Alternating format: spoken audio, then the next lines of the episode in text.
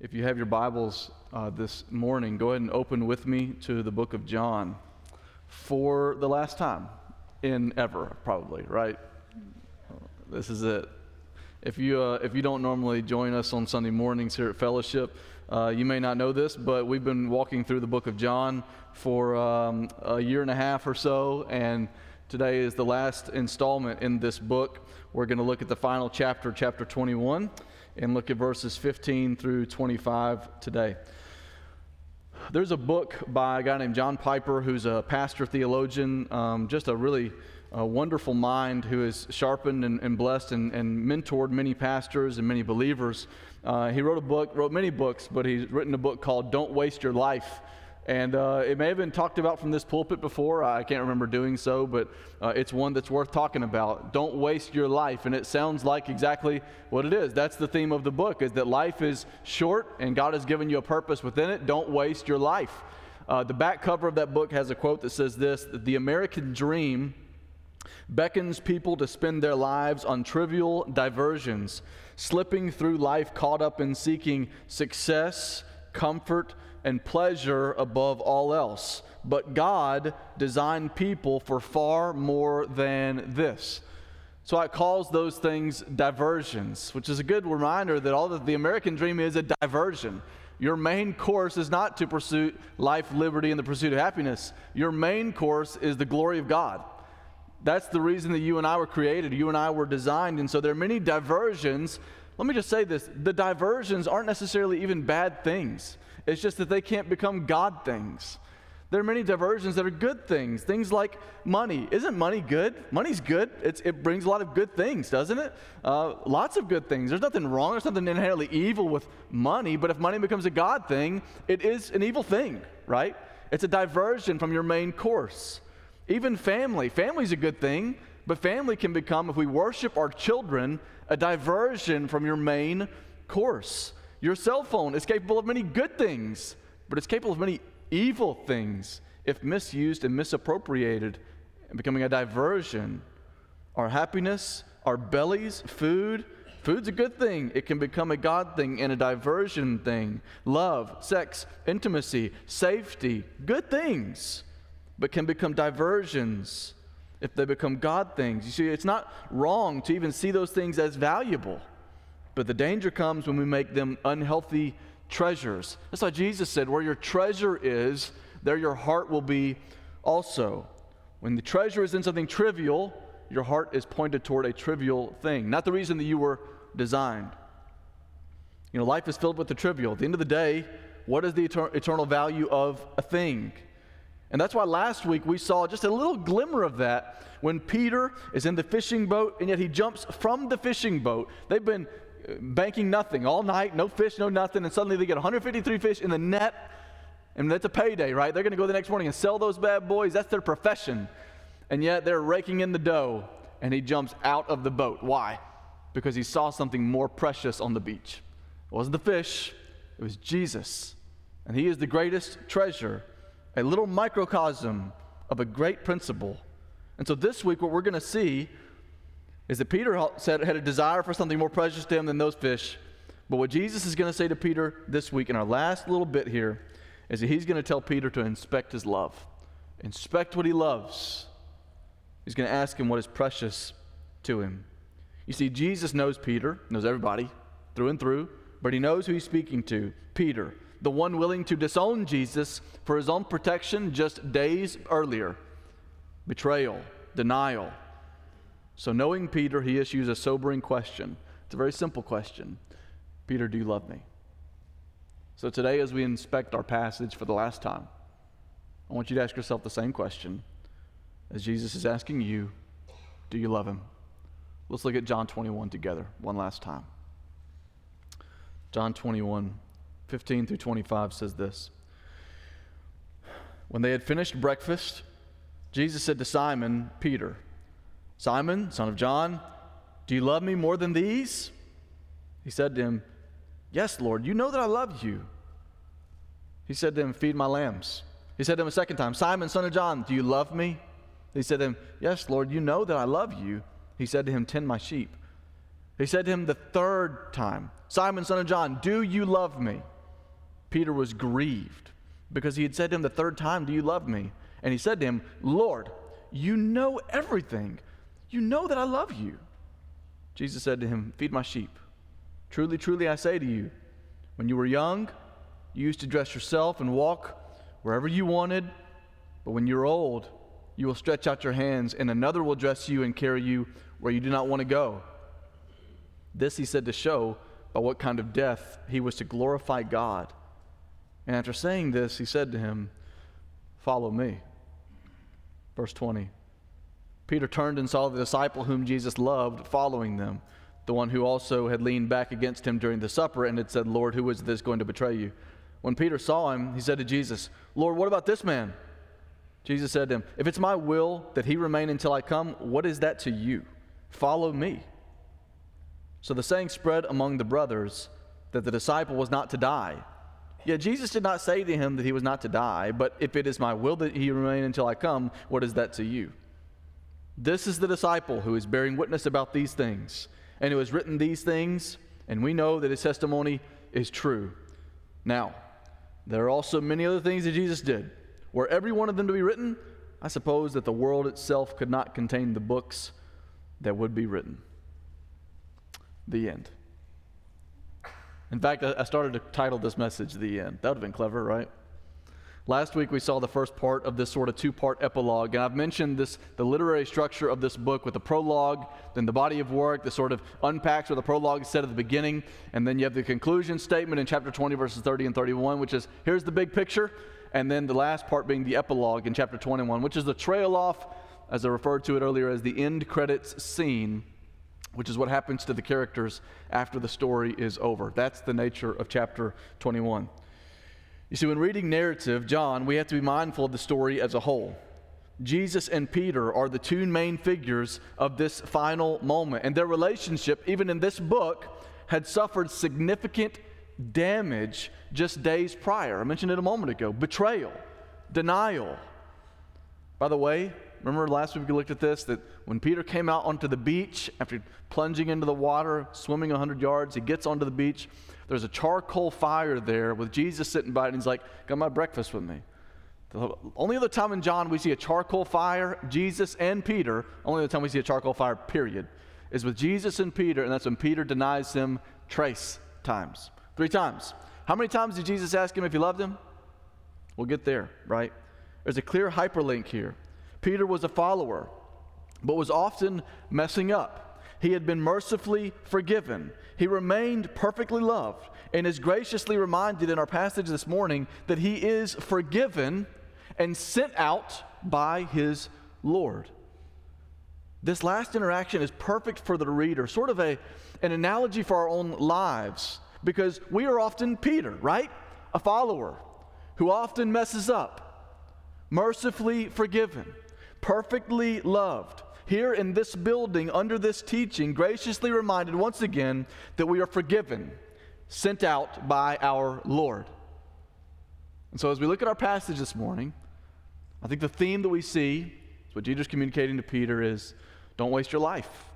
So, I'm going to give you guys three things that I want you to see within the confines of that theme of not wasting the life that we've been given. The first one is this with action, not just position. Living a life of action, not just position. When we left off last week, the guys had caught a ton of fish, they'd had breakfast. What happens next is that there seems to be a private, intimate conversation between Jesus and Peter. Later on, we're going to see it says that there was someone walking behind them, which implies that they were walking. And so there's this private, intimate moment between Jesus and Peter. Look at the first part of verse 15. When they had finished breakfast, Jesus said to Simon Peter, Simon, son of John, do you love me more than these? Literally, what he's asking is, Do you love me more than the rest of the disciples love me? It's not a competition. It's kind of weird, right? It's like little kids and their parents. Like, Am I your favorite? it, but Jesus is asking him a very interesting question Do you love me more than these guys? Do you love me more than all of them? Again, not a competition. It's not about one upping. The heart of this question is a question of will you be unwavering, unwavering, unwaveringly loyal to me? Remember who Peter is, right? The impulsive, the passionate, the zealous. John is the calculated, the quiet. No, this is Peter, the passionate, the zealous, the forthcoming. And it kind of makes me wonder, reading behind the text here, maybe this is Peter's claim that he was the most loyal, that he was the most ride or die. I don't know. But clearly, this is how Peter felt of himself, which is why Jesus asked him a question Are you going to be the one that's my diehard? Do you love me more than these guys? But there's something more here. Why ask Peter? Because the parallels to the betrayal at Jesus' trial are undeniable, especially considering what happens next. It goes on in verse 15 and says, Do you love me more than these? He said to him, Yes, Lord, you know that I love you think built into there is the question of do we? Does he? Right? This betrayal is, is lurking, lingering. You know that I love you. He said to him, Feed my lambs. There's number one. He said to him a second time, Simon, son of John, do you love me? He said to him, Yes, Lord, you know that I love you. He said to him, Tend my sheep. He said to him the third time, Simon, son of John, do you love me? Peter was grieved because he said to him a third time, Do you love me? He said to him, Lord, you know everything. You know that I love you. And Jesus said to him, Feed my sheep. You see, again, just days prior, Peter's loyalty was shattered when he caved when asked three questions regarding whether or not he followed Jesus around a charcoal fire. Interrogated, Are you one of his? Did he love Jesus enough to stand by him at his arrest? No. Which is why Jesus is asking the questions. There's sort of this metaphorical, symbolic redemption pattern where you denied me three times, now you're going to say you love me three times.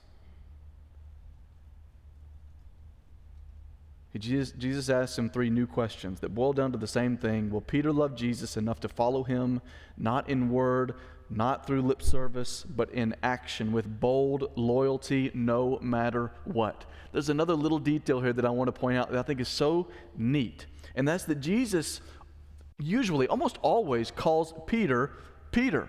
He calls him Peter or Cephas, which is the name that Jesus gave him whenever he was called when he was fishing.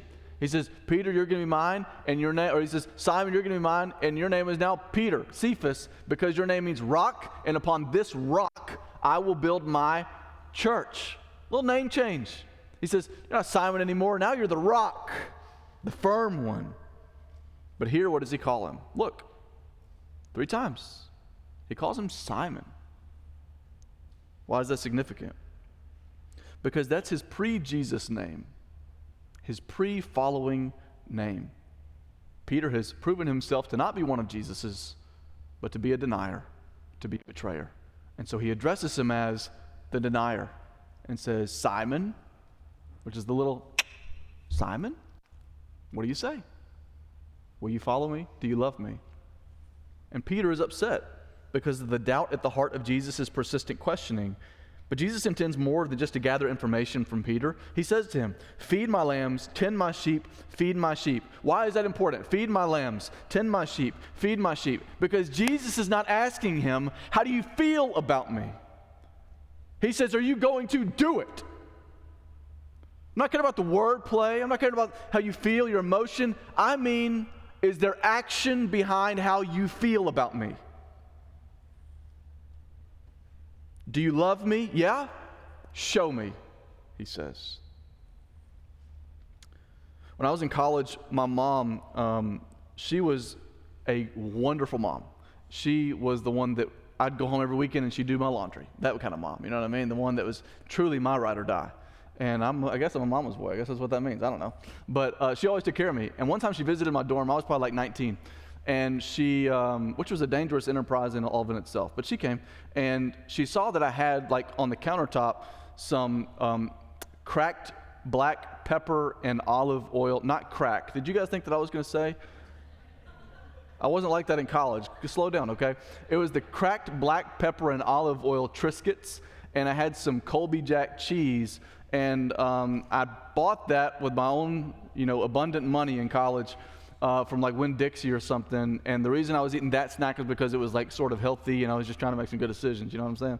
So uh, I was eating some cracked black pepper and olive oil Triscuits with Colby Jack cheese. And my mom sees that. She takes notice of it because she's extremely thoughtful and she sees that. She doesn't even make mention of it. She's like, oh, he must really like that. And so then she says, what, what you got over there? I was like, oh, yeah, it's just snack. It's, it's really good. I love that snack. And, you know, I'm just trying to make good choices, whatever, because I'm that kind of guy. Um, but the thing is, I told her I loved them in projected healthiness, but I kind of exaggerated because I was kind of trying to convince myself that I love that snack more than I actually love that snack. Triscuits are extremely dry. Like they're not. How do you really like? Uh, anyway, so I think that the Colby Jack was doing some heavy lifting in that combination. But then I go home, and like every weekend that I went home, guess what was in the cabinet? You know where this is going? Cracked black pepper and olive oil Triscuits with some Colby Jack cheese. Every time. I told you I went home a lot, and it was always there, and she'd be like, Caleb, look what I got you. And I'm like, oh, I love that snack. Like, man, thank you so much. But again, it, originally I had exaggerated. I would barely eat any of them whenever I visited, and sometimes the seal would just let be left unbroken because uh, I wasn't really crazy about that snack. But it felt good at the time to say how much I loved them. I mean, how much could I love that snack if I never talk about them, eat them, or even break the seal? And you see where I'm maybe going with this. By the way, I never told my mom that. If she hears this online, yikes. You see, guys, that principle applies to friendships, relationships, marriages. Love is just a word that we loosely throw around unless it is backed up with, with action. I did not love that snack. As many times as I said I did, it meant nothing if I didn't break the seal and show that I enjoyed it. And again, that principle applies to us, does it not?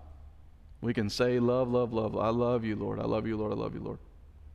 But if we don't break the seal, engage Him, enjoy Him, it's just wordplay. Loving Jesus is not just a feeling, it's not just lip service, it's a heart affection that leads to unwavering action. Love is a verb, as we often hear. It is a sentiment, it is a feeling, but it is a feeling that absolutely, if it's sincere, produces action. It produces life change. You see, the reason I say that is that Jesus called Peter to shepherd his people. Feed my lambs, tend my sheep, feed my sheep. That is shepherding language. He, he was calling him to, in other words, be the rock. Be Peter. Hey, Simon, be Peter. Be the rock that I'm calling you to be. Don't just bear the label. Don't just call yourself the rock. Be the rock. Don't just say you love me. Love me. He called him to action, not just to a position. And the same is true of us, church. God doesn't call you to just hold a position or a title, He calls you to be a person of action with that title. In other words, Christian cannot be your label without it being your lifestyle. Christian cannot be your label without it being your lifestyle. Otherwise, don't you understand? We join Peter in lip service and betrayal. He can call himself the rock, he's Simon. And we can do the same. You can call yourself a Christian all you want. But if it goes only as far as the label, you are not living like you love Jesus.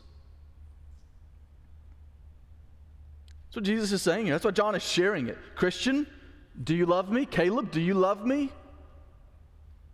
Guys, God did not just call you to the position of Christian. He called you to live as one. He didn't just call you to the position of being a parent, He called you to parent for the kingdom of God's sake. He didn't just call you to a vocational position, He called you to represent Christ in your vocation. He didn't just call you to a life as a student, He called you to be an ambassador of Jesus as a student. He didn't just call you to be that person's friend, He called you to be a representative of Jesus in that friendship. He didn't just call you to that neighborhood to be that person's neighbor, He called you to love that neighbor as yourself.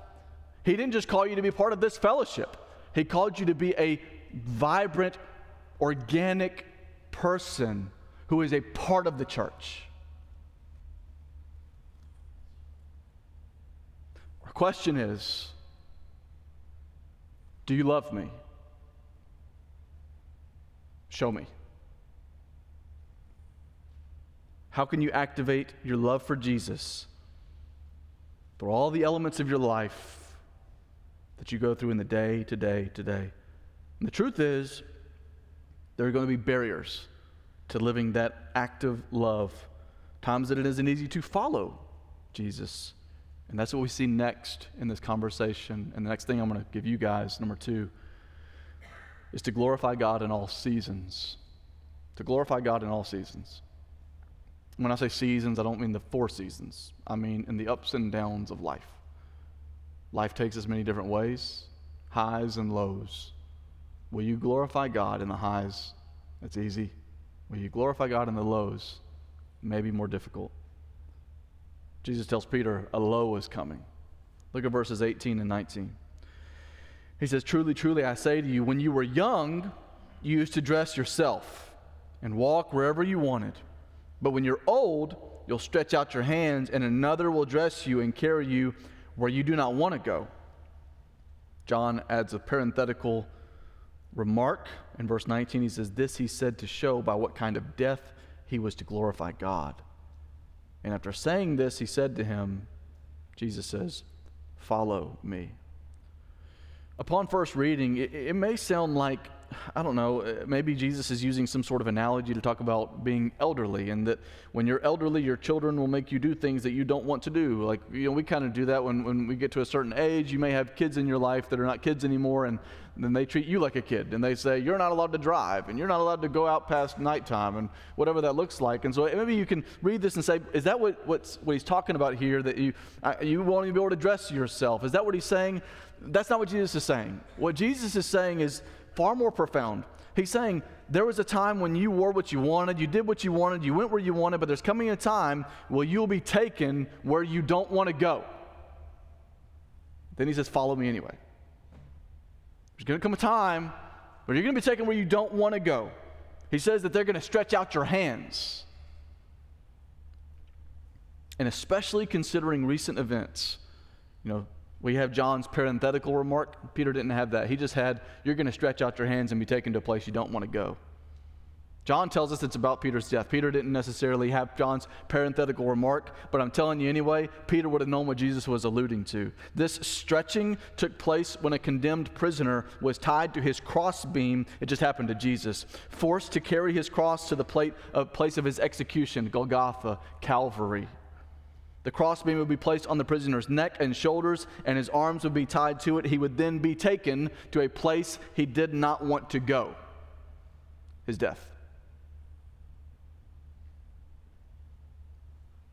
We know that Peter served and lived for three decades with this prediction doubtless in the back of his mind. By the time the book of John was written, which was a few decades after the events transpired, that prediction would have come to pass. When John writes, Peter would have been dead by now. The writings of the early church fathers tell us that what John predicted, what Jesus predicted rather, and what John commented on is exactly what happened that Peter was glorified, or Peter glorified God by his martyrdom when he was crucified upside down because he didn't want to be crucified, didn't consider himself worthy to be crucified in the same way as his Savior. His arms were stretched, and he was taken to a place he didn't want to go. Verse 19 says, this, is, this he said to show about what kind of death he was to glorify God. That's a weird statement, isn't it? Death, glorify God. And after saying this, he said to him, Follow me. You see, in effect, what Jesus is saying is, being my disciple will lead you to paths that part of you will not want to go to. Follow me anyway. Guys, we don't know this level of sacrifice for Jesus. We have brothers and sisters that do in places where martyrdom is still happening. We may never know that level of sacrifice. Lord willing, we won't. But we don't have to in order to feel its relevancy to our lives. Here's what I mean by that. Being a follower of Jesus will mean that part of you will not want to follow. There's an inner war that wages within every one of us, isn't there? An inner war. I do what I do not want to do, and I don't do what I do want to do, is the way that Paul placed it. An inner war. There's a time when you won't want to read your Bible if it means giving up sleep or the phone or whatever. There'll be a time when you won't forgive because it will make you look or feel weak. There'll be a time that you won't apologize, won't want to apologize because it will damage your ego. When you won't want to shepherd your kids if it means you have to turn off the TV or pray out loud, which is out of your comfort zone, will you follow him anyway? There's going to be a time when you have to have a hard conversation with your children so that they aren't raised by their peers or by Google or by TikTok. Will you follow Jesus then? A time when you're going to have to be the strict parent and ensure that your children love Jesus more than what they'd rather do on a Sunday morning because they don't know better than you. A, co- a time when you're going to have to buck against the moral progress of our culture. And with this Supreme Court ruling, maybe we see an example of that. Will you take the path of least resistance and celebrate silently and grieve publicly a Supreme Court ruling? Or will you boldly rejoice and say, it's worth it to follow Jesus even when it's hard? Even when it means people are going to be ugly and jerks and losers. Are you willing to be backed into a corner for the sake of the gospel? Will you follow him anyway? And I got good news for you today. If you find yourself right in the center of that inner war, where you find yourself struggling with sin, you're in good company. This guy does. Peter did. And I think that you do as well. Guys, listen, it is not the presence of the struggle with sin that is the warning flag, it's the absence. It's not the presence of the struggle that's the warning flag, it's the absence. It's when you become so calloused that you no longer put up a fight. Knowing the days of struggle are ahead for Peter and for us, Jesus just simply says, Follow me anyway. Follow me. So, the third thing I want you guys to see is uh, I don't really like the way that I phrased this, but I've just said, Bloom where you're planted. Bloom where you're planted just means that follow Jesus the way that God's laid out your life. Your life looks different than others. Follow Jesus in your life. You see, Peter had been confronted with a staggering prophetic word about his own calling as a shepherd and even his own death as a crucified martyr. And now, in a very relatable moment, he asked Jesus, What about John? I'm going to die? What about John? What's going to happen to, to him, the other guy? I think that's relatable. Look at verse 20. Peter turned and saw the disciple whom Jesus loved following him. That's John, the one who also had leaned back against him during the supper. That's the Last Supper, and had said, Lord, who is it that's going to betray you? Again, we know at the end of this book it says that this is the one who wrote the book. It's John. Not sure if he's able to hear the conversation, but it's likely considering John's writing it down. He probably hears this whole thing go down. 21 to 24 says this. When Peter saw him, that's John, he said to Jesus, Lord, what about this man? Jesus said to him, If it's my will that he remain until I come, what is that to you? You follow me. So the saying spread abroad among the brothers that this disciple was not to die, yet Jesus did not say to him that he was not to die. But if it is my will that he remain until I come, what is that to you? This is the disciple who is bearing witness about these things, and who has written these things, and we know that his testimony is true. It's a firm response. What Jesus says is very clearly it's none of your business. Follow me. It's none of your business. Don't worry about him. You follow me. On one hand, we have Peter. He'd been called to be a shepherd, to feed God's people his word, to be the rock. He'd been told then that he would be crucified for the glory of God. And then you have John who would live a long life as a mentor and disciple maker.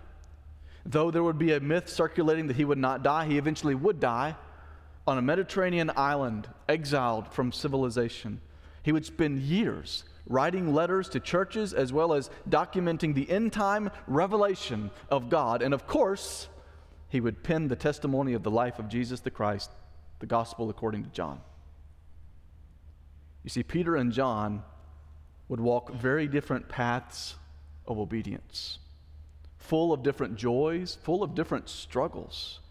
But the principle is very clear follow Jesus and trust God's sovereign plan for your life, regardless of the things that God does in someone else's life. To follow Jesus, to trust God's sovereign plan for your life, regardless of the things God does in someone else's life. Listen, there will always be someone who has it easier than you, and always be someone that has it harder than you, from what you can tell. Even though sometimes it seems easier, you have no idea. There will always be someone that's got more than you, and someone who's got less than you. You can go on and on and on about that. Follow me, Jesus says. Bloom where you are planted. Guys, God has given you your circumstances, your family, your job, your whatever, so that you would bring Him glory in those circumstances. With your income, glorify God. With your neighbors, glorify God. With your friend group, glorify God. With your spouse, glorify God. With your kids, glorify God. With your boss, with your church, glorify the Lord our God. Don't be so filled with wanderlust or envy or discontentment in your circumstances that you're missing the God glorifying opportunities that you enter into every morning when your eyes behold a new day. Is God sovereign? Not a rhetorical question. Is God sovereign? Is God good? If the answer is yes, trust that every waking moment of the day are moments that He wants you to trust Him and follow Him where you are at, to bloom where you were planted. He has you there for a reason. We can conclude how John concludes in verse 25.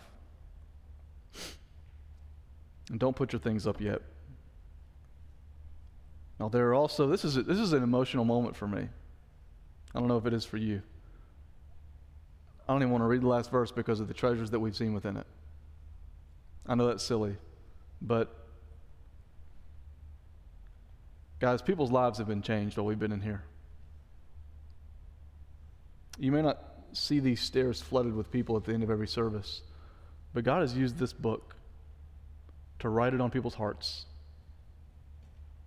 Spouses have been lost while we've been in this book. Hospital rooms have been filled while we've been in this book. People have come to know Jesus as Lord and Savior while we've been in this book. People have been baptized while we've been right here. Praise God. Now, there are also many other things that Jesus did. Were every one of them to be written, I suppose that the world itself could not contain the books that would be written. And I don't think that's an exaggeration. See, the work of Jesus wasn't just the 33 years of his life on earth, he's eternal. The work of Jesus didn't start when he was born. In Genesis chapter 1, the Bible tells us that he's the agent of creation, that the Father willed it, the Son accomplished it. In Genesis chapter 3, the fall's promised Redeemer, in suffering a painful blow, would deliver the death blow to death. Jesus is in Genesis chapter 3, y'all. In Genesis 18, he appeared to Abraham to promise that he would have a lineage that would bless the earth. You know who that blessing would be? The redeeming blessing for the earth? It'd be Jesus, y'all. Around 300 times, he's the subject of the salvation foretold by the prophets. He is the son of David, the king from which the scepter will never leave his hand.